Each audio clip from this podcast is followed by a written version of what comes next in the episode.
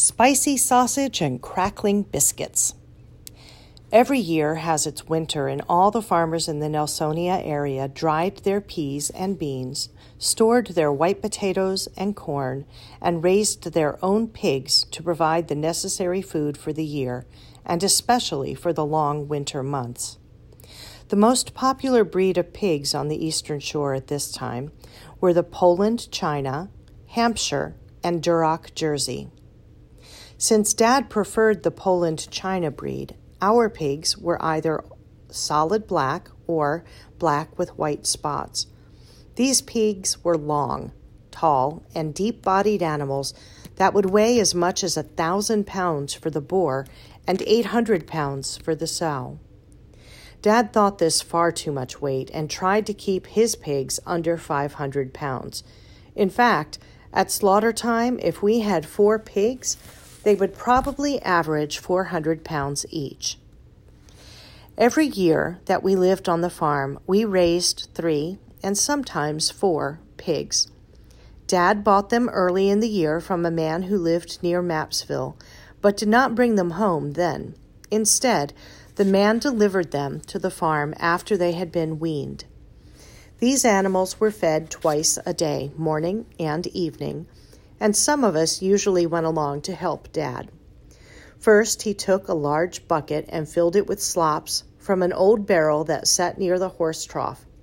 Into this barrel, we threw all of our vegetable peelings, all of our fruit peelings, all scraps from the table, and any clabber or sour milk that we did not use.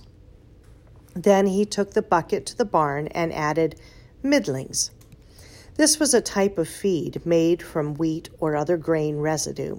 Occasionally, he added a quart of our own cornmeal. Sometimes, instead of middlings, and as a special treat, he gave them a basket of corn nubbins. Later on in the year, at sweet potato digging time, they were fed sweet potato culls and strings twice daily. Somehow or other, they knew when it was feeding time, and I could hear them grunting and squealing long before we got to the pen.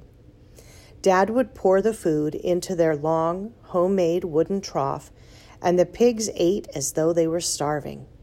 Pushing, shoving, grunting, and squealing, they jostled one another to get a better position at their table. We thought that they did not have any manners at all they ate everything and anything and grew quickly from tiny piglets into full grown hogs. We never did make pets of these animals, they were simply a part of the farm scene. When the day for hog killing arrived, Margaret and I often stayed home from school to help Mother with the many tasks. Farmers in the Nelsonia area came to lend a hand, and they arrived before dawn. Dad, however, was up long before they came, building a fire under the two large black iron pots that had been filled with water the day before. The wives did not come, but a special helper always came on this busy day. Usually it was Nora Finney to help Mother in the kitchen. The men stood around the fire, warming themselves and talking until the water was very hot.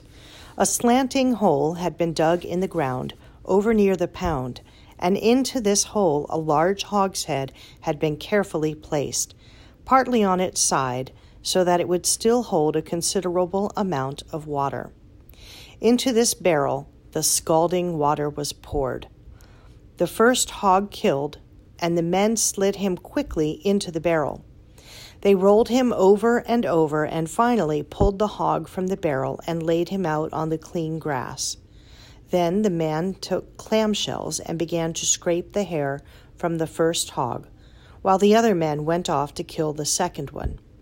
It all went smoothly because each man knew exactly what to do. After the men removed the bristles, each hog was hung up on a gallows and cleaned. To a farm child like me, it was a fine sight to see the hogs hanging on the gallows in our own backyard. When the hogs were thoroughly chilled, they were cut up into shoulders, hams, large slabs of bacon, ribs, and roasts. All pieces were trimmed. Most of the lean trimmings went for sausage, and the fat for lard. All of the souse makings were collected, and Nora Finney washed it well and cleaned it thoroughly so it would be ready to cook the following day. Most of the afternoon was spent in cutting up the meat and trimming the various cuts, and inside the house we were busy grinding the meat that had been set aside for sausage. Margaret and I helped to grind the meat and then place it into a well scrubbed wash tub. Mother added salt, pepper, and sage and mixed it well. She added the salt a little at a time, for she did not want to add too much and make it salt as Norfine off Tuck's Island. Next, she took a small portion and divided it into tiny cakes and fried it, so we could judge if she had added the correct amount of seasonings. Dad usually came in at this time and tasted the sausage. Occasionally he would say, hmm, Let's add a bit more salt, or a bit more sage, but as a rule, he pronounced it just perfect. Stuffing the sausage into casings was our next job. One of us would hold the casing on the stuffer spout, and the others would turn the handle that forced the meat into the casing. Ever so often, we would change jobs, and even more often, one of us would yell, Slow down, you're turning too fast.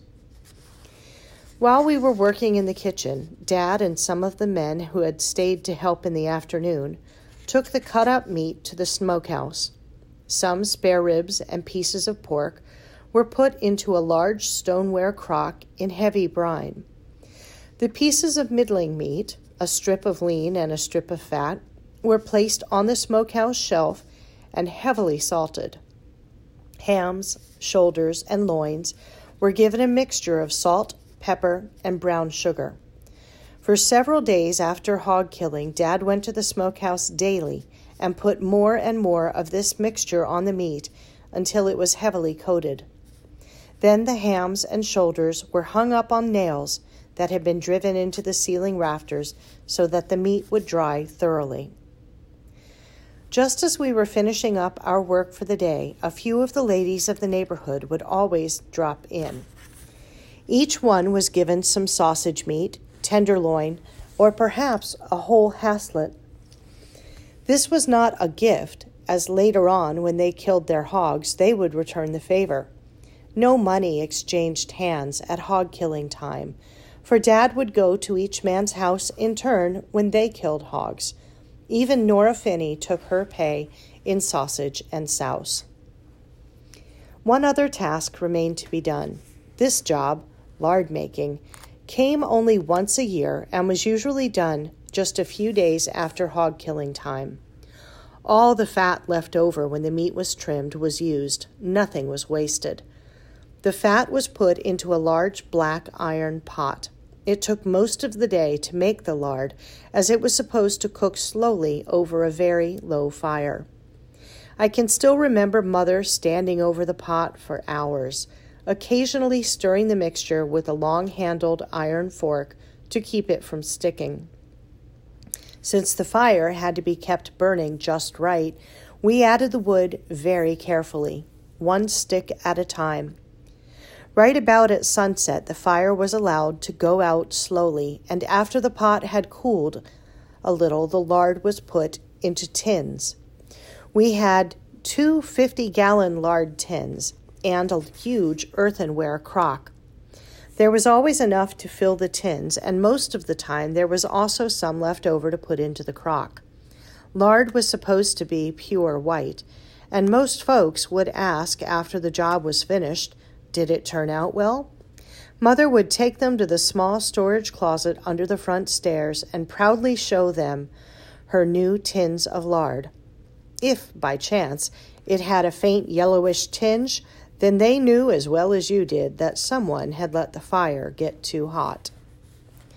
Hog killing meant fried liver for breakfast, lean tenderloin for my school sandwich, and plates of steaming hash flavored with cider vinegar for my supper. Not only this, but it meant that all winter long there were thick slices of ham, crackling biscuits, spicy sausages, crispy bacon, and brown roasts of pork. Let the winter winds blow. Let the snow drift down. We were ready for the winter ahead.